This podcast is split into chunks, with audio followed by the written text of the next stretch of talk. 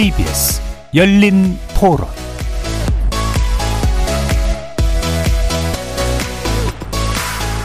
안녕하십니까. KBS 열린 토론 정준희입니다.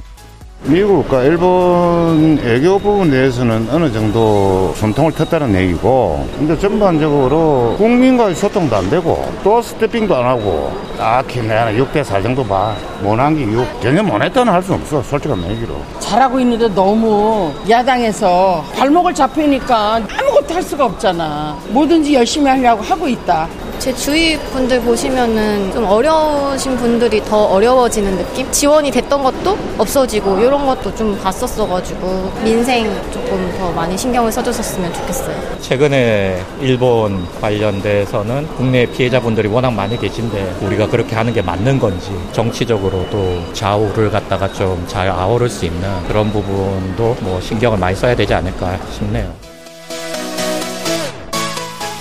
거리에서 만나본 시민들의 목소리 어떻게 들으셨습니까?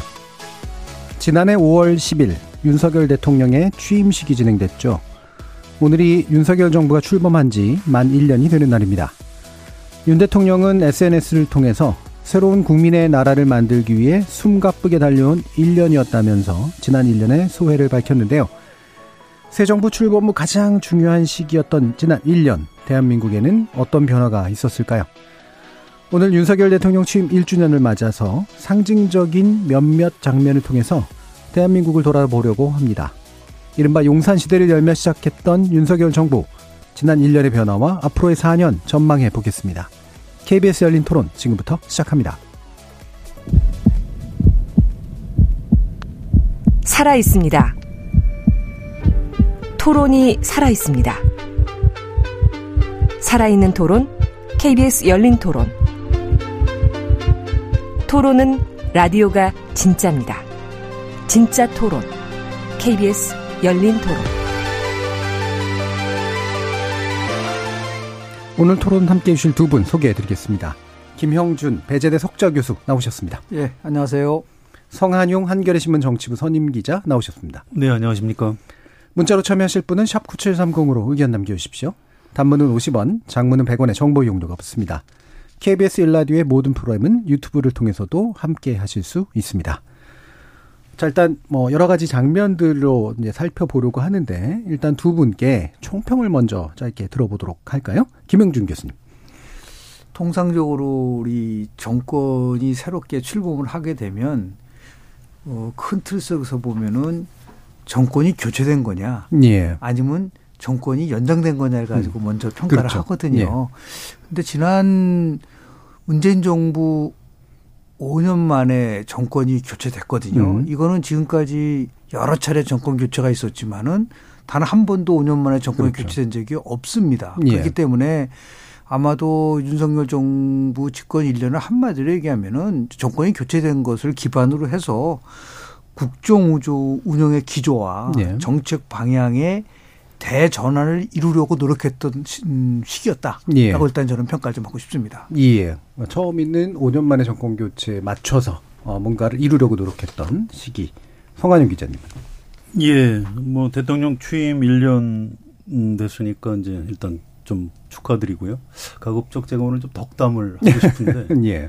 잘 될지 모르겠습니다. 음. 어, 어려운 여건에서 뭐좀 어, 국정 기조도 전환하고 열심히 하려고 노력한 거는 뭐 평가할 수 있는데요. 어, 뭐 최근에 여론조사, 국정 지지도, 대통령 직무수행 평가 이런 수치를 범할 수 있듯이 상당히 좀 미흡하다. 예. 그래서 어, 좀 1년을 계기로 좀 분발을 해야 될 것 같다. 이렇게 예. 말씀드립니다. 예. 노력은 인정하는데 분발이 필요하다. 자, 짧게 말씀 들어봤고요. 그럼 또 한 가지 아, 저희가 뭐 여러 가지 상징적인 장면들을 정리하긴 했습니다만 두 분께서 보시기에 아, 현재 윤 정부의 1년을 하나로 좀 압축하는 듯한 그런 결정적인 장면이랄까요? 이런 게 혹시 떠오르시는 부분이 있다면 하나씩 한번 좀 들어보면 어떨까 싶은데요. 김영중 교수님. 국내적인 것보다는 음. 이제 외교적인 부분 속에서 성과를 예. 평가를 해줄 수 있을 것 같아요. 음. 그러니까 우리가 뭐 여러 가지 논란도 있지만은 한미 동맹을 다시 강화시키고 예. 그리고 확장 억제를 문서한 워싱턴 선언을 음. 한 부분들이요. 이거는 왜 그러냐면 신냉전 시대 때 뭐 많은 부분 속에서는 그럴 경우에는 중국과의 관계, 러시아의 관계, 북한과의 관계 속에서 너무 지나치게 대결적 국면을 가는 거는 좋지 않다 한다 예. 하더라도 지금 북한이 굉장히 핵을 고도한 상태에서 국민들의 생명과 안전을 지킬 수 있는 것이 국가의 가장 중요한 예. 정부의 가장 중요한 목적이라고 했을 때 전술핵 배치는 안 되고 음. 우리 자체적으로 핵 무 장은 안 되고 예. 그럼 우리가 할 수 있는 방법은 결국은 확장 억제를 나름대로 고도화시키는 방법밖에 없는데 그런 의미에서 워싱턴 선언에 대한 부분들은 상당히 나름대로 의미가 있는 음. 성과였다고 볼 수가 있고요. 또 하나는 지금 한일 문제와 관련돼서요. 뭐 여러 가지 지금 찬반 논란이 심화되고 있지만 예. 결국 이제 대통령이 이제 결단을 내린 건데 이거는 달리 얘기하면 65년도 박정희 대통령이 한일 국회 정상화 더 나아서 98년도 김대중 오부치 선언은 결국은 지도자가 결단을 내리는 거거든요. 네. 얼마나 많은 반대가 있었습니까? 그 당시만 해도. 그런 의미에서 봤을 때 한일 관계를 다시 한번 이제 복원을 했다고 하는 부분들이 외교적으로는 지금 이 지난 1년 동안 네. 나름대로 굉장히 윤석열 정부가 이 그동안 얘기했었었던 자유와 연대라고 하는 축 속에서 어, 많은 국민들이 평가할 수 있는 부분은 아닌가라는 생각을 좀 음. 합니다. 예. 그러니까 최근 쭉 진행된 한미일과의 관계 속의 문제를 가장 중요한 장면으로 꼽으셨는데요. 성 기자님은 어떠십니까? 저는 오늘 있었던 얘기를 좀 해드릴게요. 예. 어, 대통령 취임 1년 행사를 오늘 이것저것 했습니다. 아침에 현충원 네. 가서 참배했고요. 어, 또 점심 식사를 같이 했어요. 장관들, 음. 또 대통령실 참모진, 국민의힘 지도부까지. 그뭐 그러니까 1주년 행사를 꽤 한 겁니다. 그래서 윤석열 대통령의 이제 오늘 발언이 굉장히 중요한 건데요. 지난 1년은 잘못된 국정 방향을 큰 틀에서 바로잡는 과정이었다. 음. 또 대한민국은 올바른 방향으로 나아간다고 확신한다. 자신감을 보인 건데요. 뭐 여기까지 좋습니다. 그런데 예. 이제 그 전 정권, 어, 그러니까 문재인 대통령 정부에서 뭐 잘못된 얘기를 자꾸 좀 하고요. 또 이제 어제 국무회의 발언 생중계할 때 또 이제 민주당 어, 야당 탓을 좀 네. 하고 그 이런 부분은 참 좀 어, 좀 듣기에 좀 민망하고 불편합니다. 음. 과거에 이제 박근혜 대통령도 어, 비정상의 정상화 이런 말을 했고요. 또 문재인 대통령 때도 그 어, 적폐청산 예. 기억나시죠? 또 제조 산하 음. 그러니까 산과 어, 하천을 뭐 다시 뭐 만들 정도로 음. 대개혁을 하겠다. 뭐 이제 이런 얘기인데 이게 다 이제 그 어, 전임 대통령과 어, 바로 앞에 정권은 뭔가 잘못된 거고 예. 바로 잡는 거다. 이제 이런 어, 얘기라서 이제 불편함을 느꼈던 사람들이 많으실 겁니다. 그런데 어, 윤석열 대통령이 지금 1년 지났는데 1년이 지났는데 지금도 이제 문재인 대통령 하고 야당 탓 것을 이렇게 하는 걸 보고 이게 단순히 그냥 뭐 정서의 문제는 아닌 것 같아요. 음. 그건 아니고 어 이게 이제 바로 그 이 국정에서 성과를 잘 못 내는 어 것하고 직접 관련이 있습니다. 예. 정치 부재를 상징하는 음. 장면 아닌가. 그래서 오늘 오늘 있었던 일을 저는 굉장히 좀 인상적인 장면으로 꼽겠습니다. 예, 알겠습니다. 자, 두 분의 이제 이런 또 결정적인 장면이라고 생각하신 분까지 들어봤는데 저희들이 꼽은 상징적 장면들하고도 한번 매치시켜서 이야기를 해보면 좋을 것 같습니다. 그래서 본격적으로 돌아볼 텐데요. 가장 먼저 어, 이 장면부터 시작해 보겠습니다. 함께 들어보시죠. 네, 존경하는 국민 여러분, 저는 대통령 선거 과정에서 제왕적 권력의 상징인 청와대를 국민께 돌려드리겠다고 약속했습니다. 늘 국민과 소통하면서 국민의 뜻을 제대로 받들고자 약속드린 것입니다. 예, 어, 이 내용은 사실 이제 당선인 시절에 기자회견을 통해서 밝힌 어, 부분인데요. 강한 의지가 표현돼 있었고 실제로도 실현을 했습니다. 그래서 청와대 개방 바로 어, 첫날부터 했고 어, 용산으로 이전을 이제 단행을 했죠. 이 과정에서 여러 가지 또 어, 국민적으로 논란도 있었고 또는 성취라고 또 평가하시는 분들 수 있어서 이른바 용산 시대의 개막이라는 게 어떤 의미를 지니는가 한번 들어보도록 하죠. 먼저 성 기자님부터 의견 듣겠습니다. 이게 이제 논란이 있었죠 그 당시부터. 음. 어, 그런데 이게 사실 뭐 잘했다 잘못했다 평가하는 게 의미가 없습니다. 예. 이미 벌어진 현실인데 음. 이게 잘못됐으면 바로 잡아야 되는데 바로 잡을 수 있는 방법이 없어요. 그래서 이걸 가지고 다시 논란을 벌이는 건 이제 좀 별로 어, 건설적이지 않은 것 음. 같고요. 음. 다만 결과적으로 어, 제왕적 대통령의 어떤 권위주의를 상징하는 공간입니다. 청와대 음. 자체가. 그래서 어, 준비 없이 너무 서둘러 나오는 바람에 굉장히 많은 반대 여론도 이렇고 부작용도 빚은 게 네. 사실이지만 어쨌든 윤석열 대통령이 어떤 과감한 어떻게 보면 좀 무모할 정도로 음. 과감한 그런 결단과 결정 아니었으면 청와대 탈출이 좀 어, 어려웠을 것이다. 해서 전 오히려 좀 점수를 좀 주고 싶고요. 예. 어, 문제는 이제 4년 뒤입니다. 다음 대통령이 음. 이제 어디서 근무하게 될지 이런 부분이 좀 걱정입니다. 그래서 이런 것도 어, 앞으로 이제 어, 여야 결국 국회에서 이 문제들 좀 정리를 해야 되거든요. 예. 어, 굳이 그렇게 뭐, 뭐, 뭐, 비판적인 시각으로 보고 싶지는 않다. 이 정도 말씀드립니다. 예. 김영준 교수님. 제왕적 대통령의 이제 권위적인 공간이라고 지금 음. 말씀을 하셨는데 일정한 부분은 동의를 좀 합니다. 왜냐하면 이제 공간이 사고를 지배하기 때문에 예. 그런 거거든요. 예. 다름대로 이제 청와대가 이제 그동안 제왕적 그 대통령 그거보다는 이게 폐쇄적 공간이라는 그런 개념들이 굉장히 강했는데 예. 그래서 역대 대통령들이 반복적으로 그 공약했던 사항이 바로 그렇죠. 청와대를 음. 이전하는 거였었어. 문재인 대통령은 이제 위대한 광화문 시대를 연다고 얘기했는데 네. 결국은 못했죠. 추진 못했죠. 음. 그런 의미에서 보면은 윤석열 대통령은 뭐 바로 이거를 시행해서 어, 용산 시대를 열어갔다는 데에 대해서는 뭐 추진력에 대한 부분들이 있는데 음. 다만 조금 이게 좀 다듬었다고 한다면 음. 만약에 청와대 이전을 딱 당일날 해야 되는 거냐. 예, 예. 아마 6개월 1년 내에 했어도 만약 음. 집권 1년이 끝나는 이 시점에 청와대로 옮겼다 그러면 충분히 어느 정도 준비도 하고 국민들과 설득하는 부분도 가졌고 네. 했었으면 됐을 텐데 그런 거 없이 하다 보니까 뭐 안보에 대한 문제도 여기가 나왔었고 음. 여러 가지 문제가 나왔었어요. 그런 면에서 조금 아쉬운 점은 분명히 있지만 그럼에도 불구하고 대통령이 이제 용산 시대를 열어간다라는 그런 나름대로 철학에 의해서 가지고 갔지만 저는 궁극적으로 뭐 앞으로 4년으로 얘기를 하고 계시지만 저는 세종시로 다 옮겨야 된다고 봐요. 예. 그래서 음. 어 미국의 워싱턴은 행정도시고 뉴욕은 이제 경제 도시 아닙니까? 네. 그래서 국회, 그뭐 대통령실, 뭐 대법원 모두가 다 세종실로 옮겨서 거기서 함께 이루어지는 공간으로 만들어지지 네. 않으면 지금 보십시오. 이 장관들이 세종시에 있습니까? 음. 거의 대부분이 저 국회가 있는 나름대로 서울에서 집무를 하게 될 수 올 수 있는 그 비효율적인 문제 이 문제는 다시 한번 좀 우리가 곰곰이 좀 따져봐야 되지 않을까라는 생각을 예. 합니다. 예, 두 분 다 공통적으로 이제 결단 그 이행 부분 굉장히 네. 높게 평가하고는 계신데요.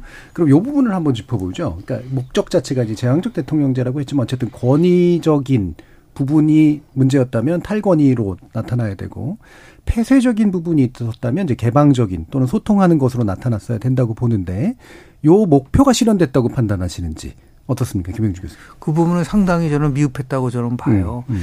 어, 윤석열 정부가 집권 1년 사이에요. 한국갤럽 조사에 의하면 한국갤럽이 이제 매주 조사를 하거든요. 예. 그런데 역대 대통령 지지도 추이와 다른 크가지 몇 가지가 있는데요. 제일 첫 번째는 부정적인 평가가 긍정 평가보다 높은 거를 dead cross라고 얘기를 하거든요. 그렇죠. 그 dead cross가 지금 두 달 만에 예. 나왔다는 것도 예. 굉장히 이례적인 거잖아요.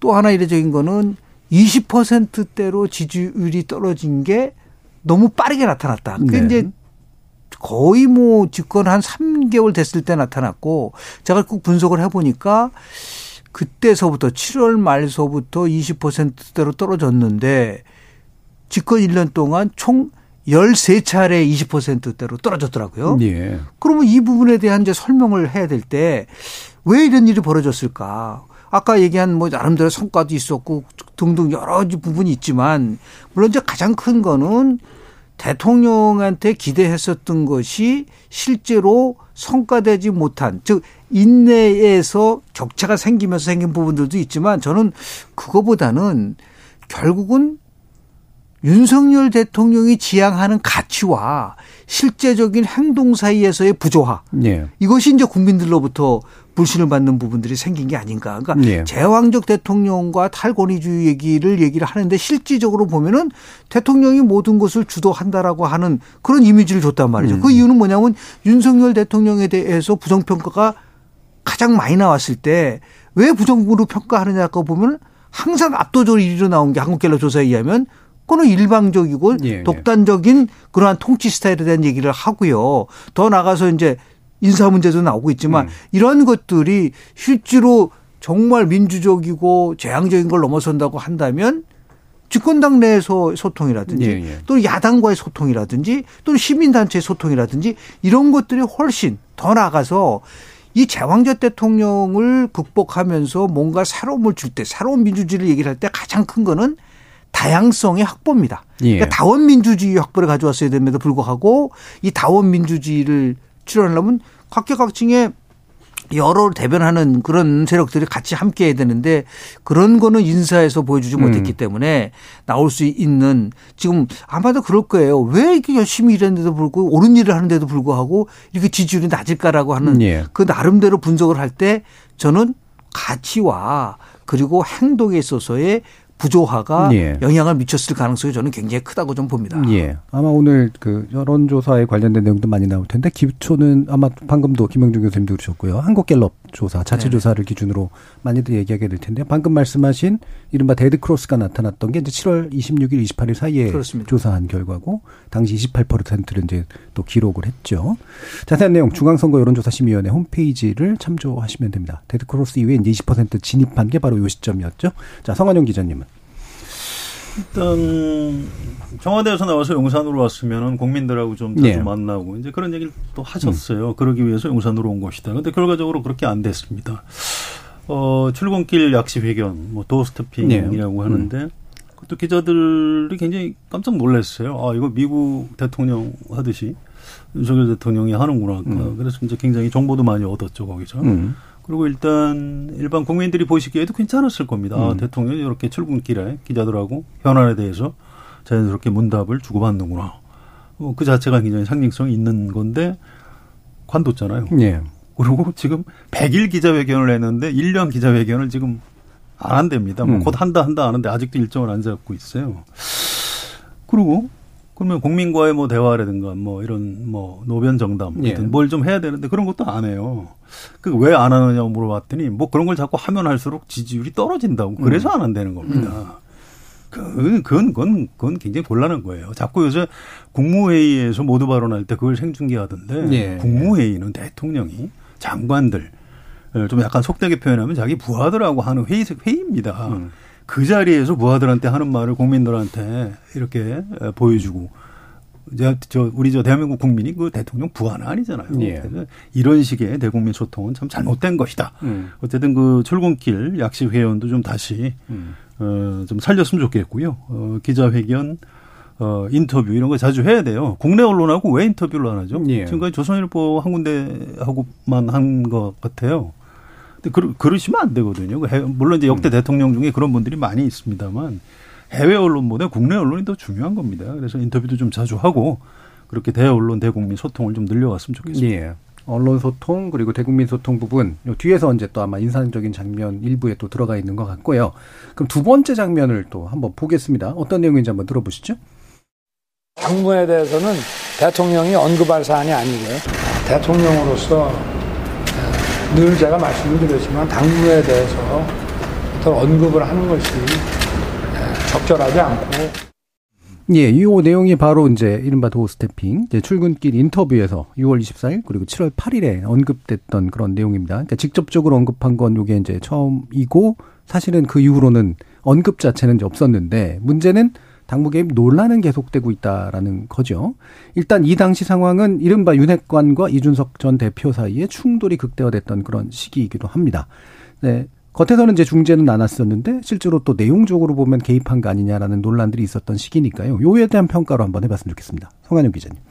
예, 뭐 말과 행동이 다른 거죠. 음. 개입 개입했잖아요. 그 전당대회 하는데 한 사람씩 차례차례 그 참모들 시켜서 거의 뭐 주저앉히고 나경원 전 의원 같은 경우에 굉장히 모욕감을 느낄 정도로 네. 주저앉혔죠. 당무에 개입한 거죠. 그렇게 해서 김기현 대표 만들었습니다. 이런 건 굉장히 잘못하는 거예요.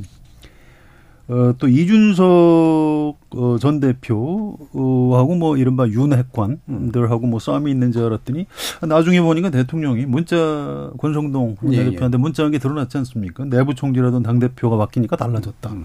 어 개입 개입했나 보네. 이제 음. 이렇게 온 국민이 알, 알게 됐죠. 그래서 참참 참 곤란한 것 같아요. 저도 지금 저는 지금도 윤석열 대통령이 도대체 이 당무에 개입 안 하겠다고 한 말의 진정성은 믿, 믿는데 예. 그다음에 한 행동을 보면 아니 그건 당무 개입은 그럼 안, 안, 안 했다고 지금도 생각하는 건지 음. 제가 뭐 인터뷰나 이런 거를 하게 되면 꼭 한번 좀 물어보고 싶은 부분입니다. 예. 실제로 안 했다고 생각하십니까? 예. 김영준 교수님. 우리나라와 이제 미국의 대통령 문제는 여러 면에서 차이가 있죠. 있지만 예. 제일 큰 차이는 대통령이 직접적으로 정치에 개입을 합니다. 음. 그러니까 예를 들어서 지금 대통령을 만들어준 정당이 국민의힘 아닌가요? 예. 문재인 대통령을 만들어준 거는 더불어민주당이고요. 음. 근데 우리는 딱 대통령이 되는 순간 공무원의 선거 개입 포함해서 나름대로 정치 개입을 금지를 하고 있기 때문에 예. 직접적 당무 개입을 하게 된다면 항상 그 음. 문제가 음. 이제 거론이 될 수밖에 없고 우리 노무현 전 대통령 같은 경우는 열린우당을 적극 지원해달라는 그 한마디 예. 때문에 탄핵까지 닿겠던 부분 음. 있지 않습니까? 의미에서 굉장히 이제 조심스러울 수밖에 없는 부분들이 있는데 저는 이제 그 정치 과정, 한국 정치 과정을 쭉 보면서 이번 정부에서 가장 특이했었던 부분은 뭐냐면요. 정권을 교체한 집권당에서 비대위 체제가 만들어진다는 것에 대해서는 저는 음. 지금까지 한 번도 예. 저는 경험해 본 적이 없는 것 같아요. 네. 그러니까 이제 그 비대위 체제가 만들어지는 과정 속에서 대통령실이 개입한 게 아니야라고 하는 자꾸만 의혹이 나올 수밖에 없었던 부분들이 있었던 거죠. 네. 오히려 이제 그런 것들이 이제 시발점이 돼서 뭐 대선 과정 속에서 두 번째는 이제 많은 사람들이 어 이게 정말 대통령이 이런 얘기를 한 걸까라고 이제 의심받는 부분은 뭐냐면 안철수 의원 같은 경우는 후보 단위를 통해서 공동정부를 만들었었던 음. 대상이었었지 않습니까?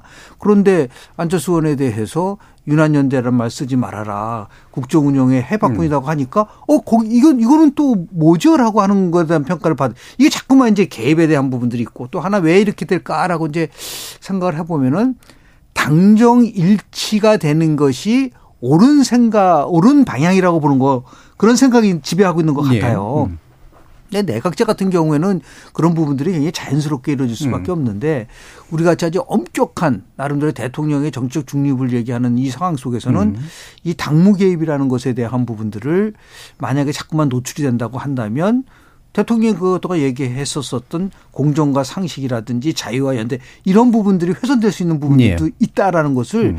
아마 이제 인식을 좀 해야 될 필요가 있지 않을까. 아마 좀 아주 오래된 얘기지만 음. 2003년도에 출범했었던 노무현 정부 노무현 대통령이 제일 먼저 한 게 뭐냐면요. 당정 분리였었어요. 예. 그래서 노무현 대통령은 집권 5년 동안 당 대표를 청와대에서 단 한 번도 안 만났습니다. 음. 물론 너무 지나치게 당정 분리해가지고 문제가 됐다고 얘기를 한 적이 많았지만 예. 또 너무 지나치게 이게 당정이 일체가 되는 것도 음. 분명한 거는 이게 다양성과 독립성이 나름대로 결여될 수 있는 부분들도 있기 때문에 거기서 이런 조화를 만들어가는 그러한 정치적 해법을 저는 곧 찾아야 되지 않을까라는 생각을 좀 합니다. 예. 당무 개입을 아예 안 하는 거는 현실적이지는 않습니다. 그렇죠. 불가능하죠. 음. 다만 정치를 오래 한 분들은 이게 금도 인도라는 게 있어요. 대통령하고 청와대 음. 참모들의 영역이 있고 이 부분은 당 대표하고 최고위원들이 좀 알아서 하게 그냥 둬라 이렇게 예. 참모들한테 오히려 그렇게 요구를 어, 해온 것이 과거 정치인 출신 대통령들의 어떤 음. 그 노하우죠. 그런데 윤석열 대통령은 아무래도 정치를 해보신 적이 없어서 음. 이거 이 금도가 어디까지인지에 대해서 약간 좀 개념이 좀 부족하신 것 같아요. 예. 그러다 보니까 일반 국민이 볼 때도 굉장히 무리한 음. 어, 그런 이상한 얘기도 음. 많이 하고 그래서 어 근데 이제 지금부터는 좀 조심 조심할 거라는 어, 생각은 듭니다. 아, 예. 그동안 이제 시, 행착오를 좀 겪었으니까 이제 예. 좀 앞으로 나아지겠죠. 뭐 김기현 신임 체제가 출범을 했고요. 음. 임재호 원내대표 체제가 이제 만들어졌기 때문에 그러한 그 과도기적 상황 속에서 제가 말씀드린 집권 출범 1년은요 어느 정거든 간에 최고의 골든 타임이거든요. 그렇죠. 자신의 정책적인 어젠다를 추진하고 네. 개혁을 추진할 수 있는 가장 그 중요한 1년의 상황 속에서 집권당이 비대위 체제로 가고 지도체제를 둘러싸고 여러 가지 내용으로 가져갔다는 게 제가 볼 때는 가장 아쉬운 부분들. 음. 그렇기 때문에 결국은 지금도 보면은 대통령의 국정운영 지지도나 결국은 국민의힘 지지도가 그렇게 기대한 만큼의 성과를 내지 못하는 음. 가장 큰 이유가 바로 거기에 있지 않을까라는 전전 생각을 좀 합니다. 예. 그러면 요 부분 하나 더 짚어보죠. 여당과의 관계는 그래서 그 묘를 살리는 게 굉장히 중요해 보이는데 이 부분이 아직은 잘 안 보이고요. 야당과의 관계는 이제 거의 단절되다시피 한 것 같은데. 예, 송한영 기자님. 그 부분이 음. 가장 음. 결정적으로 잘못한 부분인 음. 겁니다. 제가 아까 저 방송 시작할 때 이제 정치 부재 그걸 짚었는데요. 음. 이게 단순히 뭐 대통령하고 야당 대표하고 만나서 뭐 이벤트를 하는 게 아니에요. 음. 어차피 대통령제 권력 구조라는 거는 국민의 대표 기관이 두 개입니다. 어, 대통령도 국민이 뽑지만 의회도 대, 저, 예. 국민이 뽑아서 구성을 하는 거죠. 두 기관이 협력도 하고 견제도 하고 이렇게 이제 해 나가라는 음. 건데 대통령이 속한 정당이 다수당일 땐 별 문제가 없어요. 어차피 대통령이 네. 과거에 이제 여당 총재 시절이 음. 있었으니까요. 근데 지금처럼 여소야대일 때는 이게 문제가 되는 겁니다. 그러니까 미국의 대통령들도 여소야대는 그 야당 지도부하고 야당 의원들 개별적으로 만나고 네. 설득하고 뭐 거래도 하고 해가면서 겨우겨우 국정을 끌고 가는 거거든요. 그래서 윤석열 대통령은 어차피 다음 총선 때까지는 여소 야대였기 때문에 음. 이 대통령과 어, 국회, 이 국정의 양축을 제대로 운용하기 위해서는 야당하고 대화를 했어야 됩니다. 근데 1년 동안 안 했잖아요. 최근에 이제 박광원 원내대표 된 걸 계기로 뭐 원내대표 회담하자. 아니, 그것도 진정성이 좀 떨어져요. 그걸, 그걸, 그걸 좀 이렇게 잘 기획을 해서 해야지. 네. 아, 박광원 원내대표 입장도 좀 생각을 해 주셔야지 뭐 이런 식으로 뭐 덜커도 받을 수 있겠습니까? 근데 네. 이, 이 부분도 어쨌든 민주당에서도 뭐 뭔가 대통령하고 대화를 해야 된다는 당위론에 대해서는 인정을 합니다. 그래서 네. 이것도 이제 그 대통령 취임 1년을 계기로 뭐 이재명 대표를 만나든 오늘 어, 어 엊그제인가요? 중앙일보 정치부장이 그런 칼럼을 썼더라고요. 이제는 이재명 네. 대표를 만나는 게 좋겠다. 음. 저는 그 칼럼 굉장히 잘 썼다고 생각하고요. 어, 그렇지 않으면 그 윤재혁 원내대표가 좀 잘 중간에서 조정을 해가지고 예. 대통령하고 여야 원내대표가 좀 한 자리에서 만나는 음. 이렇게 해야 윤석열 정부의 국정이 제대로 돌아갈 수 있다고 생각을 합니다. 예. 근데 이 부분에 대해서 우리가 좀 다시 다른 각도에서 좀 볼 필요가 예. 있는데요. 저는 윤석열 대통령이 방미를 하면서 의회 가서 연설을 하는 장면을 보고 아 역시 선진국이다라고 음. 제가 평가한 이유는 그렇습니다. 지금 미국 하원은 전부 다 435명 중에서 무소속 한 명 빼고 222명이 공화당입니다. 예. 그러니까 결국 이게 거기도 여소야대예요. 음. 그러니까 51%를 야당이 공화당이 장을 하고 있습니다. 음. 그리고 자신들의 트럼프 대통령이 지금 기소됐어요. 예. 그러면 우리 같으면은 그 부분 속에서 보면 아주 굉장히 극렬하게 반대할 수 있는 부분도 있지만은 음. 이 외교와 관련돼서는 초당적으로 음. 다 같이 일어나서 박수도 쳐주고 나름대로 국빈 환대를 해주지 않습니까? 그런데 저는 평소에 문재인 정부 때서부터 가장 많이 얘기했었던 부분은 이겁니다. 협치는 힘을 갖고 있는 사람이 먼저 손을 내미는 거다. 네. 권력을 갖고 있는 사람이 힘을 내미는 거다. 야당보로 협치를 하라는 거는 협치를 하지 않겠다는 사람과 마찬가지라고 수없이 얘기를 했었습니다. 음. 그런데 그 지금도 마찬가지예요. 야당보로 협치하라는 거는 그건 성립이 안 되는 겁니다. 그러니까 음. 협치는 결국은 집권대 세력을 가지고 하는데 다만 지금 야당의 같은 경우에 두 가지 면에 있어서 좀 부족하다. 제일 첫 번째는 뭐냐면 졌지만 잘 싸웠다라고 하는 그러한 믿음 속에서 예. 결국은 왜 5년 만에 정권이 교체된 데 대한 성찰과 반성은 전혀 없다. 예.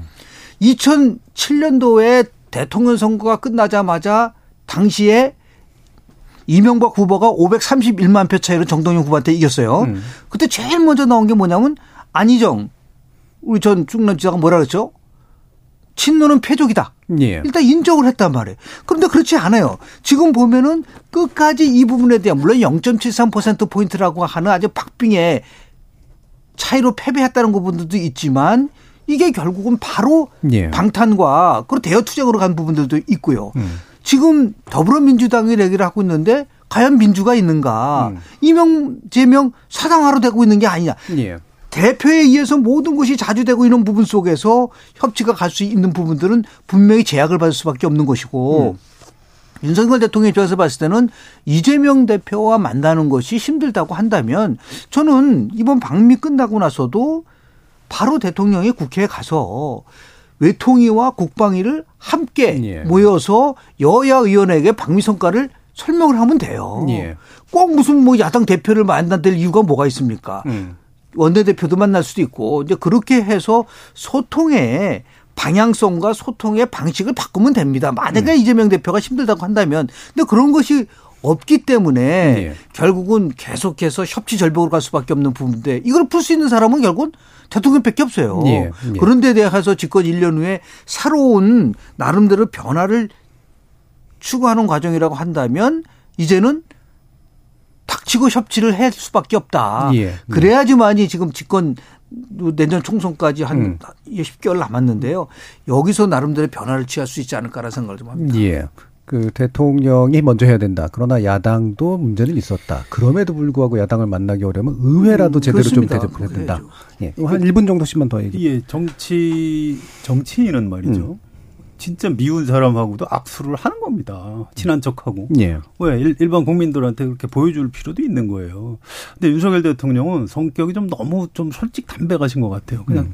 싫으면 얼굴에 그대로 나타난다 뭐 이런 예. 그 전에 검사 시절에도 이제 기자들이 그런 평가를 하고 그랬는데 대통령으로서 뭐 민주당이 밉겠죠 도와주지도 않고 그럼에도 불구하고 불구하고 생각이 다른 사람들 하고 만나서 음. 어, 좀 협조를 끌어내는 것이 가장 중요한 정치적인 리더십이죠. 그런 예. 부분은 예. 좀 어, 보강을 해야 되는데 문제는 1년 동안 안 했는데 앞으로 1년 동안 또 안 할 것 같아서 그게 좀 걱정이에요. 지금 보면 모든 걸 총선 승리에다 포커스를 맞추고 총선에서 이기면 다 문제가 해결될 예. 것처럼 얘기하는데 그게 그렇지 않습니다. 일당을 국민의힘이 차지해도 설사 과반 의석을 차지해도 어, 대통령 마음대로 끌어갈 수 있는 게 아니에요. 예. 그래서 야당과의 대화는 선택이 아니고 필수다. 음. 혹시 뭐 짧게 더 얘기하실 게 있으실까요?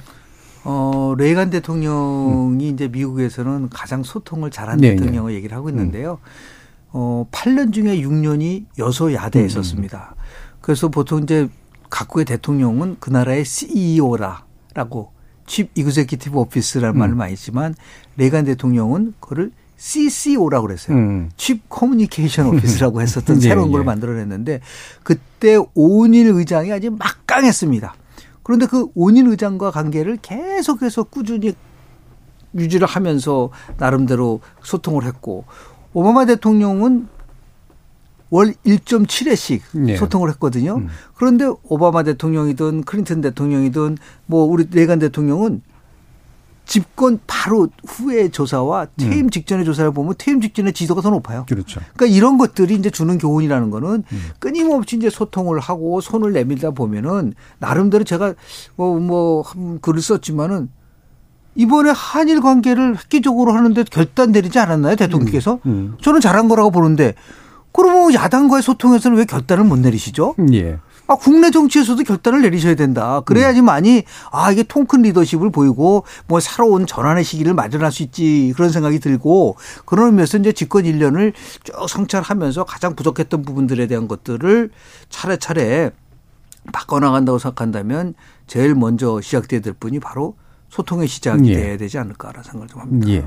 자, 그러면 이제 세 번째 장면에 대해서 얘기할 텐데요. 어, 이게 이제 일부에서 아마 마무리되는 그런 장면일 텐데 한번 들어보시죠. 지금 다시 한번 들어봐 주십시오. 국회에서 승인 안 해주고 날리면 이라고 되어 있습니다. 여기서 미국 얘기가 나올 리가 없고 바이든이라는 말을 할 이유는 더더욱 없습니다. 자, 이 부분이 아마 많은 분들이 또 기억하시는 그런 장면일 텐데 아, 이걸 또 저희가 꼽은 중요한 이유 중에 하나가 이제 일종의 언론 관계를 좀 나름대로 결정하는 국면이었던 것 같기도 하고요. 또 한 가지가 이제 바로 어, 대통령 지지율이 최저치를 네. 기록하는 것과 연결됐던 사건이기도 해서 일단 한번 말씀 한번 들어보죠. 작년 8월에 있었던 예. 거죠. 그건 일수세 측 말하는 비속어 논란이죠. 음. 지금 이제 김은혜 수석 얘기한 예. 거와 실제 처음 보도됐을 때는 바이든 날리면 이걸 가지고 굉장히 논쟁이 많았어요. 네. 저는 그때 두 가지 면에서 조금 어 정부 특히 이제 대통령실이 제대로 처리를 못했던 부분들도 있지 않을까라는 생각이 좀 드는데요. 네. 실제로 보면은 그 부분 속에서 가장 정확하게 아는 분은 윤석열 대통령 아닌가. 아, 그 주변에 굉장히 복잡했기 네. 때문에 네. 그래서 실제로 보면 대통령이 그 부분에 대해서 홍보수석을 불러서 얘기를 하고 홍보수석이 그 부분에도 전달했다고 했으면은 예. 제가 볼 때는 좀 나름대로 논란은 맨이 굉장히 음. 깨끗하지는 않지만 음. 그래도 좀 해소될 수 있는 부분이 있었는데 그 부분이 생략된 상태에서 자꾸만 이제 말이 바뀌기 시작을 했잖아요. 예, 예. 그러다 보니까 어떤 게 진실이냐라는 진실 게임으로 음. 전환됐다는 부분들이 음. 너무 상당히 많은 아쉬움이 있는 부분들도 있지 않을까라는 생각이 좀 들, 들고요. 예. 그리고 뭐 맥락이 어떻고 근데 다 아쉬운 부분은 뭐냐면 아니 비서고 논란 때문에 더 중요한 외교적인 성과는 다 묻혀져 버렸다는 것에 대해서 예, 예. 반성을 할 수밖에 없는 음. 그 다시 얘기해서 아 국민들이 생각하는 부분들하고 대통령실에서 생각하는 부분은 완전히 괴리가 있다는 생각을 하게 된다고 하면 그 차후에 음. 홍보의 시스템이라든지 홍보를 예를 들어서 이룩하는 그런 방식에 있어서의 큰 변화가 이루어졌으면 좋았지 않았을겠는가라는 생각을 좀 저는 개인적으로 좀 했습니다. 예, 성관영 기자. 예, 이게, 이게 사실 이제 언론 관련 사고입니다. 근데 제가 어쨌든 언론계에 있기 때문에 좀 야박하게 말씀을 드릴 수밖에 없는데 이게 이제 윤석열 대통령은 한미 동맹 이간 사건으로 아마 해석을 했던 것 같아요. 예. 근데 일반 국민은 그게 아니고 지금 김영준 교수님 말씀하신 것처럼 대통령 비속어 사건입니다. 음. 아, 대통령이 그런 지금 차마 이 방송에서도 말할 수 없는 이, 이 XX들 이 하이데커인가요? 언어는 존재의 집이다 그런 네. 말도 했는데 아니, 대통령이 뭐 실수할 수 있어요. 또 이렇게 참모들하고 뭐 이렇게 어, 좀 비공개적인 자리에서 음. 비속을 쓸 수도 있습니다. 그러면 얼른 사과를 하셨어야 돼요. 아, 참, 내가 그 어떻게 어, 그 우리 저 국회에 대해서 이상하게 그런 얘기를 했는데 그 참 잘못됐다 이렇게 해야 되는데 네. 그거 그거는 안 하고 오히려 처음에 이제 MBC가 맨 먼저 보도했다고 그래서 뭐 소송을 네. 냈고요. 다른 언론은 또 소송을 안 했어요. 음. 그것도 그것도 왜 그랬는지 모르겠고 나중에 또 대통령 전용기에도 안 태우고 아니 사고는 본인이 이 쳐놓고 왜 왜 자꾸 언론 어, 탓을 하는지 아무튼 도저히 지금 지난 1년 동안도 어, 있었던 일 중에서도 가장 좀 이해할 수 없는 음. 어, 그런 그런 사건이었던 걸로. 예.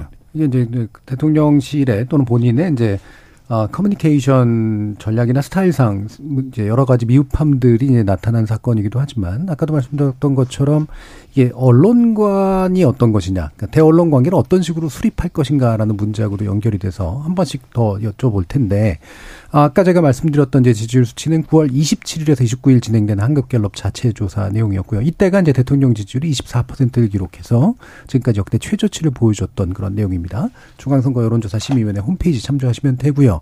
이게 이제 과연 이거에 대한 인과관계가 과연 이런 거냐라고는 또 뭐 달리 볼 수도 있긴 있겠습니다만 어떻게 또 평가하실 수 있을까요? 언론 예. 부분에 예. 대해서 확실히 좀 서운해하는 것 같아요. 예. 지금 국정 지지율이 낮은 게 어, 뭐, 민주당이 법안 통과 안 시켜줘서 그렇다. 이제 이 얘기는 대통령이 직접 말씀을 하셨는데, 어, 최근에 며칠 사이에 국민의힘 주 당직자들이 언론 얘기를 굉장히 많이, 많이 하고 있습니다. 네. 어, 방송이 다 음. 어, 과거 문재인 정부에서 임명된 어, 사람들이라서 뭐 패널도 다 편파적이다 음. 이렇게 하고 심지어 무슨 그 포털 사이트의 알고리즘도 이거 네. 조사해 봐야 된다. 음.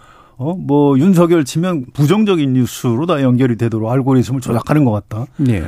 아니, 지금 정권을 잡은 분들이 뭐, 뭐 그런 음모론을 자꾸 얘기하는지 참 그, 참그 음. 이해가 안 가요. 아무튼 이 언론에 대한 시각은 윤석열 대통령, 어, 본인 또 지금 국민의힘 지도부, 가 뭔가 좀 어, 대대적인 좀 음. 시각 교정을 하지 않으면 앞으로 이런 문제 끊임없이 또 재발할 것 같습니다. 예. 김영주 교수님.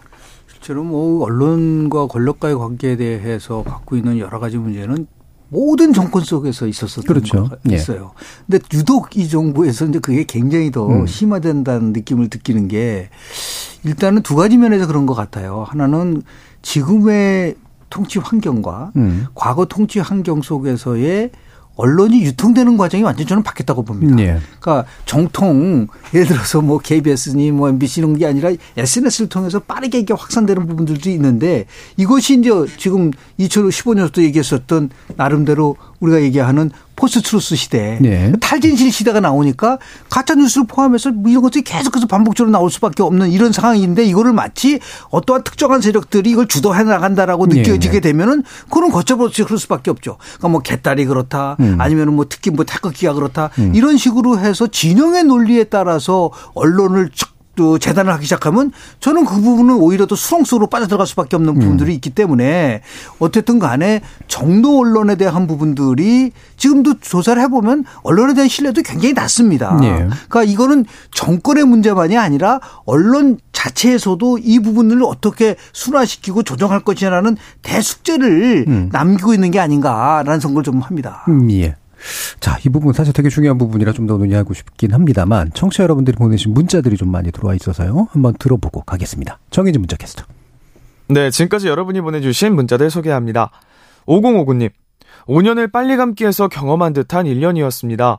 초기에 용산 이전부터 최근에 여러 외교 이슈들까지 큼직한 일들이 정말 많이 일어난 한 해였는데 뭐 하나 마무리된 일은 없어 보여 아쉽습니다.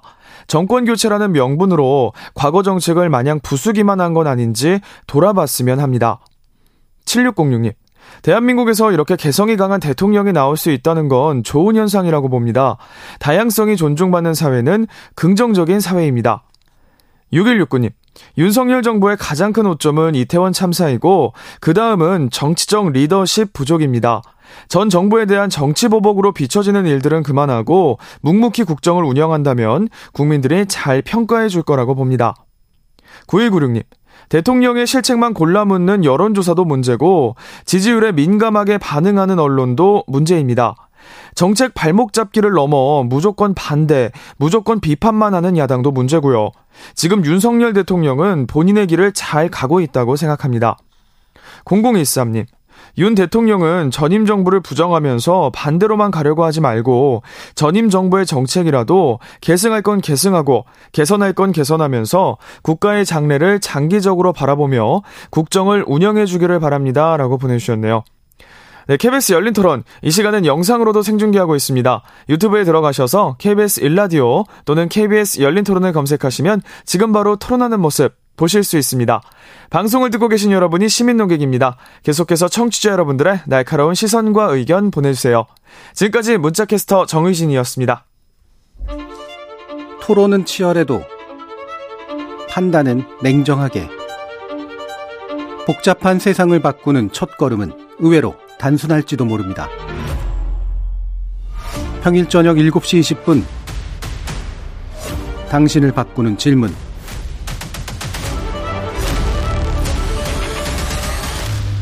KBS 열린 토론 KBS 열린 토론 윤석열 정부 1주년을 맞아서 여러 가지 상징적인 장면을 통해 지난 1년 돌아보고 있는데요. 성한용 한결의 선, 선임 기자, 김영준, 배재대 석적에서 이렇게 두 분과 함께 하고 있습니다. 자, 그러면 이번에 준비한 장면 좀 약간 마음이 울컥할 수도 있는 그런 시기하고 연관이 돼 있는데요. 어떤 장면인지 한번 들어보시죠. 저희가 파악하기로는 그 예년의 경우하고 그 전과 비교했을 때 특별히 우려할 정도로 많은 인파가 모였던 것은 아니고 통상과 달리 경찰이나 소방 인력이 미리 배치함으로써 해결될 수 있었던 문제는 아니었던 것으로 지금 파악을 하고 있고요. 자, 이 내용은 이태원 참사 직후에 당시 이제 이상민 행안부 장관의 기자회견 내용인데요. 현재 이제 이 장관은 이제 탄핵 소추안의 가결과 함께 어, 지금 헌재에 이제 계류되어 있는 그런 상태이죠. 어, 요게 이제 이태원 참사 플러스 이제 기타 이제 재난 대응에 관련된 문제하고 좀 연결이 돼 있는데 이 부분에 대한 평가를 먼저 한번 성한용 기자님한테 들어보겠습니다. 글쎄요, 이거 진짜 얘기하려니까 너무 마음이 좀 너무 무겁습니다. 예. 워낙 비극적인 사건이라 이걸 뭐, 뭐, 평가하고 재단한다는 것 자체가 내키질 않는데요. 어쨌든, 어, 좀 솔직히 말씀드리면 전 이 사건 터지고, 어, 우리나라, 우리 대한민국 사회 아직 멀었다. 이런 음. 생각을 참 했습니다. 이게, 어, 윤석열 대통령이었기 때문에 터졌다라고 얘기할 수 있는 사건은 아닌 것 같아요. 예. 우리 사회 전반적으로 이제 음. 안전 어, 불감증이 여전히 위험 수위에 있었기 때문에 터졌다. 이런 생각이 듭니다. 그래서 어, 이, 이게 뭐, 뭐, 뭐 아주 극단적인 분들은 뭐, 어, 뭐, 저, 윤석열 대통령, 윤석열 정부 자체를 뭐, 어, 뭐, 살인 정권 뭐 이렇게 표현하는 분들도 있는데, 그건 이제 동의하기 어렵고요. 다만, 음. 이 정치적인 책임에 대해서는 참 아쉬움이 있어요. 저는 이 사건 직후에 에, 이상민 장관이라든지 이 경찰청장 이런 네. 분들은 어, 어 해임했어야 된다고 봅니다. 음. 어, 그렇게 했어야 되는데 어 어, 법적 책임이 더 중요하다 해서 책임은 있는 사람한테 딱딱 물어야지 그 다 물러나라고 하는 거는 말이 안 된다 이제 이렇게 법률가 출신 대통령이라서 그럴까요? 이 정치적 책임하고 법적 책임을 잘 구분을 못했던 것 음. 같고요. 그래서 가장 좋은 방안은 어 야당의 해임권이 있기 전에 먼저 선제적으로 좀 해임을 하고 민심을 음. 좀 수습을 했어야 되는데 그렇게 못했고요. 그다음에 차선은 어쨌든 야당의 해임 건의를 받아들여서 네. 어, 해임을 했었어야 된다고 봅니다. 그런데 뭐 안 하고 버티다가 이제 야당에서 탄핵 소추를 했고 탄핵 소추가 되면 장관을 해임할 수도 없게 돼 있지 예. 않습니까? 예. 음. 그래서 지금 거의 최악의 국면으로 음. 가 있는데 전 참 궁금해요. 자, 그러면 헌법재판소에서 국회 탄핵 소추는 뭐 그럴 필요 없다. 그러면 다시 장관을 해라. 이렇게 음. 결정을 하면 이상민 장관 임기 끝까지 데리고 갈 건가요? 음. 전 그건, 그건 옳지 않다고 보고요. 어떤 식으로든 어, 헌법재판소에서 결론이 나오는 대로 전 신속히 경질을 해야 된다고 봅니다. 예. 그래서 어, 참그 미흡함이 있어요. 이 민심하고 어, 어 맞설려고 했던 것 아닌가 윤석열 대통령이. 음. 그러니까 좀 약간 지나간 얘기 하나만 해드릴게요. 노무현 대통령이 회고록에다 그런 어. 어, 얘기를 좀 해놓은 게 있습니다. 비가 많이 와도 대통령 탓인 예. 것 같고, 음. 비가 안 와도 내 잘못인 것 같고, 음. 좀 그렇더라. 아니, 이제 옛날에 왕조 시대 왕이 이제 그랬겠죠. 뭐, 근데 노무현 대통령이 뭐 민주주의 국가에서 대통령이 뭐 하는 사람인지 모르고 그랬겠습니까? 예. 그러니까 정치 지도자로서 이제 그 어떤 어, 국민을 대하는 태도에 음. 관한 얘기를 그렇게 표현을 한 거죠. 근데 어, 그런 부분 어, 국민한테 무한 책임을 지는 어떤 겸손한 자세를 예. 가지고 국민한테 늘 머리를 숙여야 되는 존재다.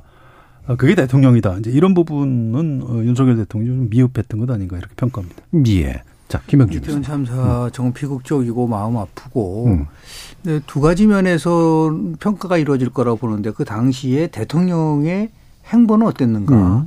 저는 즉각적이고 나름대로 책임지고는 행동을 했었다고 봐요. 우리가 지금 얘기하는 뭐 음. 장관의 해임 그 문제를 넘어서서 예. 이 빠르게 이 사건을 처리하라고 오히려 처음부터 그를 제일 먼저 신속하게 그 조치를 내는 게 좀 대통령실에서 내려갔던 부분들이란 것이 여러 예. 변에서 나오고 있기 때문에 그리고 그 이후에 추후에도 계속해서 대통령이 그 문제와 관련돼서 지시하고 나름대로 처리를 음. 그 약속했었던 부분들에 대해서는 저는 잘했다고 저는 보는 거죠. 네. 근데 다만 어떤 시각이냐면 그 장관을 포함해서 구청장들이 자꾸만 책임 회피송의 발언을 계속 했었던 것 같아요. 네, 네. 아, 이 과거보다는 뭐 그렇게 인파가 많이 든것 같지 않은 거라든지 음. 그런 발언을 하면서 마치 이거를 피해 나가려고 한다는 부분들. 그러니까 네. 위기가 왔을 때 그 위기를 바로 신속하게 처리하면서 책임지는 모습을 보였으면은 훨씬 더 국민들에게 신뢰를 가질 수 있는 부분들이 있었는데 그런 부분들이 좀 아쉬운 부분들이 많다고 보고요. 또 하나는 우리가 이제 대한민국에서 정말 비극적인 재난이 나왔을 때 우리가 국민, 여당, 야당이 함께 그 위기를 극복하자라고 하는 그런 저는 좀 전통을 좀 만들었으면 좋을 것 같아요. 예. 아, 대통령실이 용산으로 가는 바람에 경찰이 그쪽으로 다 배치돼 가지고 음. 이걸 제대로 못 막 이런 식의 그 루머라든지 확인되지 않은 부분을 가지고 국민들을 자극하고 선동할 경우에 뭐가 이게 그 나름대로 득이 될 수 있겠나요? 직접적으로 우리 비견할 수는 없지만 2001년 9.11 미국에 엄청난 예. 테러가 있었지 않았습니까? 그때 엘고는 부시 대통령한테 득표는 많이 했지만 결국은 대통령을 뺏긴 분인데 그렇죠. 음. 야당을 대표하는 정치 지도자였었죠. 제일 일성이 뭐였느냐. 부시는 나의 최고 사령관이다. 이 부시 대통령한테 모든 힘을 실어주자 일단은 예. 그래야지만 이 위기를 극복할 수 있다라는 그런 모습을 보였거든요. 그러니까 우리 야당도 어떤 뭐 재난구 나오면은 재난이 끝나고 나서 문제도 예를 들어서 추궁도 하고 그래야 되는데 딱 발사하자마자 바로 정부 공격하고 잘못됐다고 얘기하고 이런 식으로 가져가면은 음. 결국 재난의 정치화로 가져갈 수밖에 없는 부분들에 대해서는 예. 정말 그거는 저는 야당도 이 부분에 대해서는 반성할 부분이 좀 있지 않을까라는 생각을 예. 좀 합니다. 재난의 정치화로 가지 않는 적절한 견제 기능으로서 야당의 기능은 뭐냐 뭐 이런 궁금증들은 있을 수 있는데 그 이제 예. 야당 부분의 다음 토론에 한번 따로 하시죠. 오늘 이제 어, 윤석열 대통령 예. 1년 평가하는 날이니까요. 예. 이런 부분이 아쉬움이 있어요. 이를테면 이, 자, 이 검찰총장을 할 때 이 주요 검찰 간부들, 뭐 대검의 음. 검사장들이나 서울중앙지검장 이 사람들을 대하는 태도하고 좀 약간 닮은 데가 있는 것 같아요. 음. 대통령이 장관들을 아니 내가 그래도 믿고 썼는데 이 사람들이 특별히 뭐, 어, 뭐 책임이 없는 것 같은데 내가 어떻게 이 사람을 늘을 내치느냐. 저는 이거 잘못됐다고 봅니다. 음. 대통령의 잘못을 장관한테 죄송한 표현이지만 엎어 씌워서 그렇죠. 그 장관 목을 쳐가면서 예. 갈 수밖에 없는 겁니다. 음. 대통령제는 임기가 임기가 있기 때문에 대통령이 음. 물러날 물러날 수가 없어요. 예. 그래서 꼭 장관이 뭐 일을 잘못해서가 아니고 대통령이 아, 아 나를 비롯해서 우리 정부가 뭘좀 잘못했다 이런 게 있으면 그 해당 분야 장관들을 이 경질을 해 나가면서 또새 예. 장관을 임명을 해서 민심도 좀 달래가고 이렇게 해 나가야 되는 건데 음. 지금 이제 취임 1년 돼서 장관들은 이제 개각을 할 거라고 예상들을 하는데 사람이 없다고 그러고 또 하나는 대통령이 아니 뭐 특별히 잘못한 것도 없는 것 같은데 장관을 왜 경질하냐 이제 이런 음. 이런 태도라고 해요. 그래서 네. 아니 이게 이상민 어, 장관 음, 한 사람의 문제가 아니겠구나. 이건 이 어떤 대통령제에서 대통령과 장관의 어떤 역할 분담에 대해서도 약간 음. 좀 어, 누가 좀 인식을 예. 좀할 수 있도록 깨우쳐 줬으면 좋겠다 이런 생각이. 예. 그러니까 대통령제에서 이제 이런 정무직 장관들이 어떤 역할을 해야 되는 것인가 정치적 책임하고 연관돼 있는 부분이니까요. 예, 김영준 교수님. 아쉬운 부분은 처음에 음. 이 문제가 터졌을 때 저는 개인적으로 음. 아 이상민 장관이 이렇게 나름대로 메시지를 전달하지 않을까라고 생각했어요. 음. 지금은 굉장히 위기 상황이고 음. 사태가 수습이 될 때까지 장관직을 갖고 있지만 음. 사태 수습은 제가 책임을 지고 물러나겠습니다라고 네, 네. 했으면 어땠을까라는 그런 좀 아쉬움이 좀 있어요. 그게 바로 이상민 장관이든 이 정부든 음. 대통령이 나름대로 운신의 폭을 굉장히 높일 수 있는 부분이 있었었는데 그게 처음부터 그렇게 나가지 않았기 때문에 음. 국민들은 여하튼 간에 그럼 누가 책임을 지는 거냐라는 문제로 이제 이게 전이 되고 예. 그러다 이제 극기하는 대통령에까지 올라가는 부분들이 그렇죠. 있었던 부분들이 있어요. 그래서 제가 볼 때 장관의 처신의 얘기를 하셨는데 우리 송한영 기자님께서 음. 실은 이 대원 참사 이후에도 장관들의 처신과 관련된 문제는 굉장히 우리가 많이 거론될 수 있어요. 그러니까 오죽하면 대통령이 그 얘기까지 했지 않습니까? 국정기조에 맞지 않는 장관들은 책임질 각오를 하라고 얘기하는 음. 부분들이 있는 부분들. 예. 그래서 위임을 얼마만큼 해주냐에 따라서 달라질 수는 있겠으나 음. 지금 대통령을 보좌하는 장관들은 정말 무한 책임을 질 수 있는 자세로 음. 그렇게 임해야지만이 정부와 그리고 국민들을 좀 편하게 만들 수 있는 그런 계기가 마련되지 않을까 예. 생각합니다. 이태원 참사 어, 자체보다도 음. 사후 대처 예. 어, 과정에서 정부적인 판단과 음. 어, 뭐 어떤 정치적인 책임을 묻는 부분에 대한 잘못은 컸고요. 예. 지금도 그게 앞으로 남은 임기 4년 동안 얼마나 좀 치유해서 잘 대처할 수 있을까 음. 좀 여전히 좀 의문이 남아 있는 그런. 예.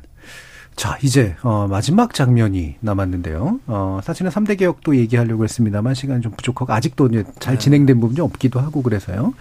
어 가장 큰 성과하고 어 연관이 돼 있습니다. 물론 이제 대통령실의 입장이고요. 또 그 반대 입장은 상당히 좀 달라서 한번 들어보도록 하죠. 1953년에 재래식 무기를 기반으로 한 상호 방위 조약에서 이제 핵이 포함된 그런 한미 그 상호 방위 개념으로 아, 업그레이드 될 수밖에 없는 1대1로 맺은 것이기 때문에 나토의 이런 그 다자와의 이런 그 어, 약정보다는 더 저는 실효성이 있다고 판단하고 있고요. 네. 지금 한미 정상회담 이후 그리고 한일 정상회담 이후에 이루어졌던 이제 기자들과의 이야기 속에서 이제 대통령의 어, 발언을 두 가지로 어, 발췌해서 들었는데요. 아까 어, 김영준 교수님께서 그래도 이 부분은 네네. 네. 네, 굉장히 중요하다라고 얘기해 주셨으니까 한 번 더. 특히 이제 외교 안보 정책에서의 음. 전임 정부와 큰 대비를 보여주고 있거든요. 예. 그러니까 지난 정부 때는 전략적 모호성이라는 그런 표현이 나왔는데 음. 윤석열 대통령은 그를 분명하게 전략적 명확성으로 바꾼 거고요. 예. 그리고 더 나가서 전 정부에는 이 균형 외교를 굉장히 많이 얘기했지만 이제는 균형 외교가 아니라 동맹 외교로 바꾸고 그리고 더 나가서 우리가 얘기하는 자주 외교가 아니라 가치 외교로 바꿨다는 거. 네. 그리고 친중 그리고 친북의 노선을 이제는 한미일 이런 나라 협력 체제로 바꿨다는 그 이유는 두 가지 때문에 그렇습니다. 하나는 뭐냐면 누구나 다 알잖아요. 지금 미국 중간에 패권 전쟁이 일어나고 있고 신 냉전 시대가 도래했다는 것에 대해서 반대한 사람이 있나요? 음. 그러면 신냉전 시대 때, 냉전 시대 때 취할 수 있는 나름대로의 선택은 어느 한쪽을 선택해야 되는 것이죠. 냉전이 왔는데 예를 들어서 중국과의 관계도 잘해야 되고 예를 들어서 미국과의 관계 그럼 불가능한 겁니다. 예. 그리고 더 중요한 것은 지금의 북한이 핵 위협을 하는 정도가 아니라 핵으로 공격할 수 있는 부분들. 이 부분 속에서 저는 진보부 세력들은 분명하게 입장을 얘기해야 된다고 보는데요. 음. 김대중 대통령이 제일 먼저 얘기했던 거는 뭐였었냐면 북한은 핵을 만들 수 있는 능력이 없다고 얘기를 했었습니다. 네. 두 번째는 노무현 대통령은 뭐냐면 북한의 핵은 방위용이라고 그랬었어요. 네. 그리고 문재인 대통령은 김정은 위원장의 비핵화 의지는 확고하다고 그랬습니다. 네. 이세 가지가 다 맞았나요? 제가 볼 때는 절대로 이거는 사실과 부합되지 않는다. 음. 그렇다고 하면 이 상황 속에서 대한민국이 이 북한에 관련돼서 위협에 대해서 해결할 수 있는 방법은 조금 전에 얘기한 것처럼 세 가지밖에 없어요. 네. 우리가 자체적으로 핵 무장을 할 수 있는 거 1년이면 할 수 있다고 대통령이 얘기했지 않습니까? 음. 아니 전술핵을 재배치하는 것이고 결국은 안 되면 확장 억제를 통했는데 그걸 단순히 놔두식이 아니라 특정한 국가를 상대로 해서 확장 억제를 문서한 것이 네. 이분이 처음이라고 한다면 그거는 나름대로 성과를 우리가 얘기를 할 수 있는 부분들이 있지 않을까 음. 그런 생각을 좀 하게 됩니다. 예. 결국엔 이제 북의 이제 핵 위협의 현실성 그다음에 패권 경쟁에서의 어떤 불가피성 이 예. 부분이 정당성의 뭐 근거인데요. 그런 면이 있습니다. 예. 예. 그뭐 지금 단면으로 끊어놓고 보면 지금 김영준 교수님 말씀이 뭐 대체로 맞는 말씀인데요. 이 북한의 핵이 그럼 그때 그때 그럼 김대중 대통령이나 뭐 노무현 대통령이 거짓말을 했느냐? 예, 그렇지 않습니다. 그 이후에 어, 육자 회담을 통해서 북한 핵 문제를 해결할 수 있는 기회가 있었는데 어뭐 여러 가지 사정, 뭐 음. 북한 잘못도 있지만 어 미국 안에 여러 가지 사정에 의해서 깨졌고요. 어, 또 지난번에 그, 저, 문재인 정부에서 이제 북한하고 미국, 어, 게 직접, 어, 중재까지 이제 예. 성공적으로 했는데, 어, 존 볼턴인가요? 미국의 음. 그 굉장히 강경파가 예. 어, 트럼프한테 얘기해서 깨라. 그래서 하노이 no deal이 이루어진 거죠. 그래서 이 북한의 핵 개발이 처음부터 북한이 이를테면 지금처럼 그 엄청난 그 핵무기를 가지고 미국을 공격하고 남쪽을 위협하기 위해서 핵 개발을 시작했는지 그건 알 수가 없어요. 북한 음. 나름대로 이제 의도가 있었는데 이거를 어, 어 우리 정부 또 미국의 역대 대통령들이 좀잘 어, 이렇게 어, 조절을 해서 이렇게 핵무기 개발로 이어지지 않도록 해야 되는데 그런 부분에서 좀 한반도 정세 관리에 예. 좀 실패한 부분도 있다 음. 이런 말씀을 드리고 싶고요.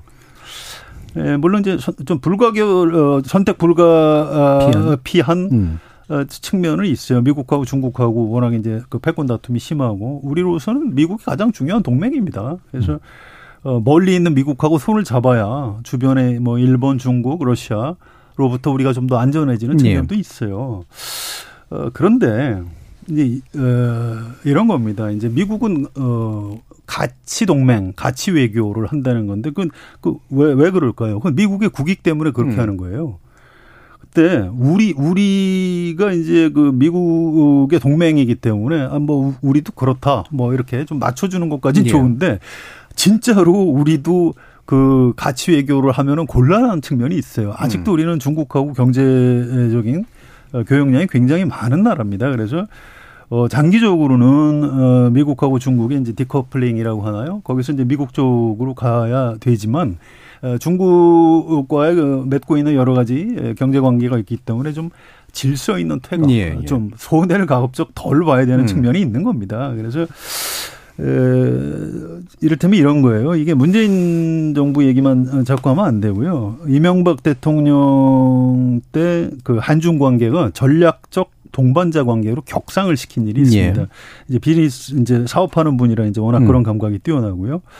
또 박근혜 대통령 기억나시죠? 중국하고 좀 어떻게 예. 좋은 관계를 맺으려고 처음 한번 막루에까지 올라가지 않았습니까? 물론 그랬다 이제 미국하고 음. 좀 사이가 안 좋아지고 그랬죠. 그래서 우리는 역시 미국이 가장 중요한 동맹국이면은 틀림이 없지만 일본 또 중국 또 러시아 또 북한 하고도 좀 잘 지내야 되는 거죠. 그래서 어 지금 김영준 교수님 말씀이 뭐 대체로 맞는 말씀이긴 한데 그렇다고 뭐 어떤 선택을 해라 이럴 문제는 아닌 것 같아요. 이건 우리가 일본한테 좀 배울 필요가 있는 것 같아요. 일본이 미국하고 그렇게 예. 아주 튼튼한 동맹 관계인데도 불구하고 중국하고 또 물밑 대화를 통해서 예. 어, 경제적인 그 어, 이익은 다 챙기고 있거든요. 예. 그래서 좀 그런 좀 나쁘게 표현하면 약간 교활, 교활한 외교 음. 어, 이런 거는 좀 우리가 오히려 일본한테 예. 좀 배워야 될 필요도 있지 않나 싶습니다. 예. 거기에 전제가 있어요. 음. 지금 말씀하신 부분에도 많은 부분 공감을 하지만 음. 중국이 대한민국을 대하는 태도가 변하지 않았는데, 음. 그러니까 예를 들어서 두 가지 조건이 있어야 되거든요. 정말 중국이 북한의 비핵화를 막는 데 있어서 자기 나름대로 노력을 했나요? 음. 저는 그 노력 전혀 안 했다고 봅니다. 네. 두 번째는 뭐냐면 상호 존중과 공동 이익이라는 것을 전제로 해야지만이 우리가 중국과의 관계를 나름대로 뭐 얘기하는 전략적 동맹 관계를 네. 할 수가 있는데 지금 중국이란 나라가 상호 존중 대한민국에서 그렇게 존중하는 모습을 보이나요? 음. 더 나아서 공동 이익을 위해서 노력을 하나요?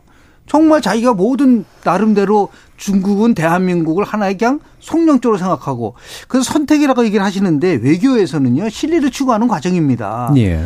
따뜻한 아이스 아메리카노는 없는 거예요. 음. 따뜻한 아메리카노 하든지 아이스 아메리카노 하는 것이지 예. 따뜻한 아이스 아메리카노를 우리가 취할 수가 있나요? 예. 특히 외교에서는 그렇습니다. 예. 왜냐하면 그렇지 않을 경우는 훨씬 더 나름대로 일본이 그렇게 중국과의 관계에서 중국이 일본을 대하는 태도가 지금 말씀하신 것처럼 우리보다 훨씬 더 존중하는 의미는 뭐냐면 미국이라는 동맹이라는 것을 강하게 갖고 있다는 것을 인식을 하고 있기 때문에 예.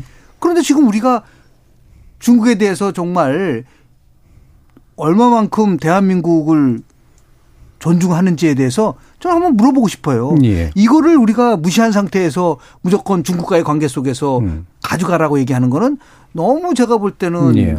이거는 현실적인 방법이 아닐 음. 수도 있다라는 이런 그런 말씀 좀 이런 측면이 있을 거예요. 중국이 굉장히 무도한 나라입니다. 그렇죠. 우리한테 예. 조공을 받던 나라고 우리로서 굉장히 자존심도 상하고 기분 나빠요. 그런데 이런 게 있어요. 일테면 일본의 이제 기시다가 어 답답할 정도로 말을 잘 안 해요. 네. 어, 뭐 겨우 떠듬 떠듬 이렇게 한 마디 음. 뭐참 답답할 정도입니다. 그게 이제 왜 그럴까요? 일본 국내 정치도 좀 봐야 되고 그렇죠.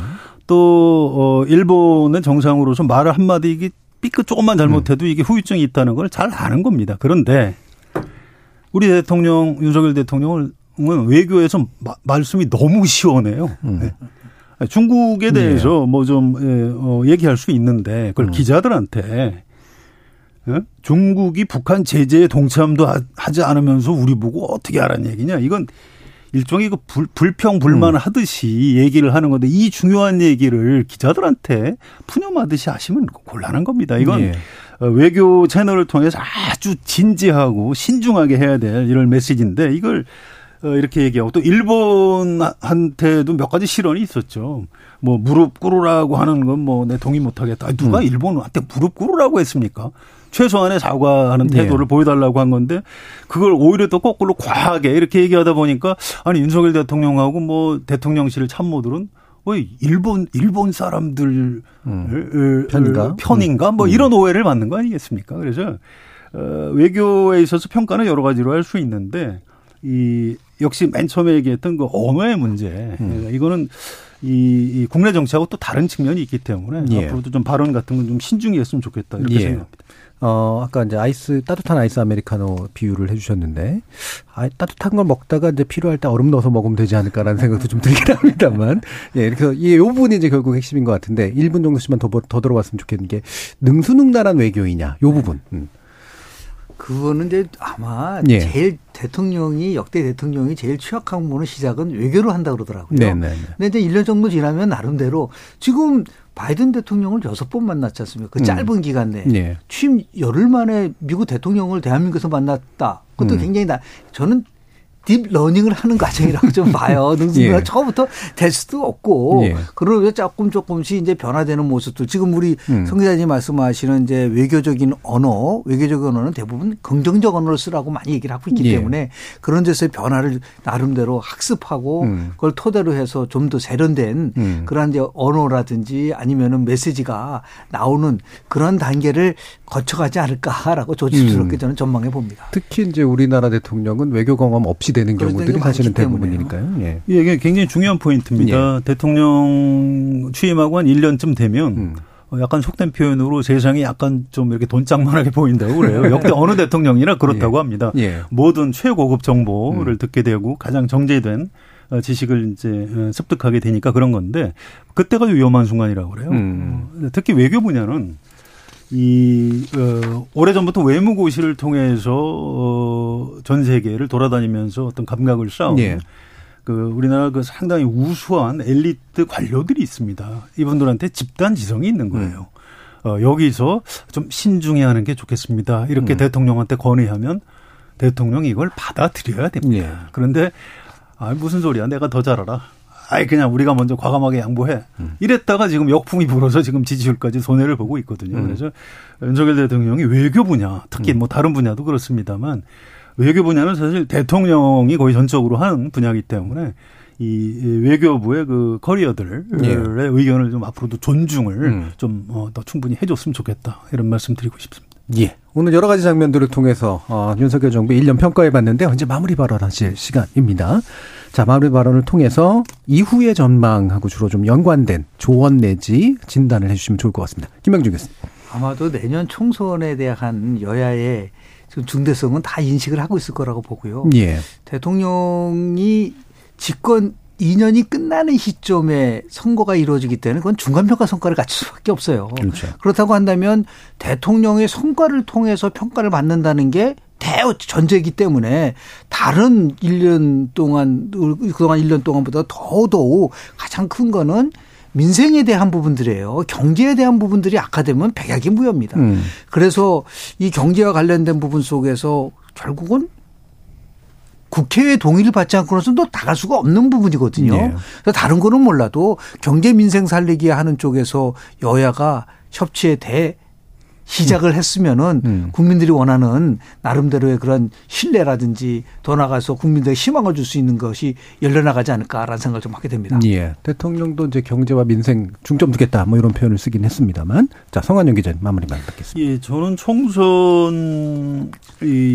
대한 오해가 있다고 생각을 합니다. 예. 지금 어 여야 국회의원들이 자꾸 총선 승리하면 천당이 올 것이요. 총선에서 패배하면 우리는 지옥으로 떨어질 것이다. 예. 이렇게 뭐 사이비 음. 전도사들처럼 얘기하시는데 그 사실이 아닙니다. 예. 총선에서 이, 이기고 지면 국회의원들이 누가 어느 쪽이 좀 많이 당선되고 적게 당선되느냐 그렇죠. 차이밖에 없어요. 무슨 음. 얘기냐면 국민의힘이 의석을 아주 많이 차지해도 윤석열 대통령이 독주할 수가 없게 돼 있습니다. 지금 국회법, 국회 선진화법 살아 있어요. 음. 안 되는 겁니다. 한 모르겠어요. 한 200석 넘어가면 마음대로 할 수 있겠죠. 그런데 어, 총선 승리한다고 해서 윤석열 대통령이 하고 싶은 개혁 다 못합니다. 그때도 야당하고 협치를 해야 되는 겁니다. 음. 또 반대로 뭐 총선 지면 뭐뭐 뭐 내가 뭐 식물 대통령처럼 될 것이다 이런 어, 얘기를 조선일보 인터뷰에서 한 적이 있는데 그것도 사실이 아니에요. 지금하고 다를 게 없는 겁니다. 예. 지금처럼 이런 여소야대가 이어지는 거예요. 역시 음. 대통령은 국가의 원수기 때문에 중요한 그 헌법기관장들과 각종 법률에 의해서 어, 임명하는 그 인사권을 예. 가지고 있고요. 어, 예산 편성권 가지고 있고 또 정부에서 법안 제출권 또 음. 가지고 있습니다. 여전히 중요한 가장 중요한 우리나라 대통령의 중심축입니다. 그래서 총선 승패에 너무 좀 예. 어, 목을 매지 않았으면 좋겠고요. 지금부터 당장 음. 야당과의 관계 회복을 하고 협치를 해야 앞으로 남은 4년 동안 윤석열 대통령이 예, 성공할 수 있는 예, 그런 그 지름길이다. 이렇게 예. 말씀드리고 싶습니다. 알겠습니다. 자, 오늘 KBS 열린 토론 윤석열 정부 1년 평가로 두 분과 함께 했습니다. 성한용 한겨레 신문 기자 그리고 김영준 배재대 석좌 교수 두 분 모두 수고하셨습니다. 감사합니다. 참여해주신 시민 논객 여러분들께도 감사하다는 말씀 전합니다. 지금까지 KBS 열린 토론 정준이었습니다.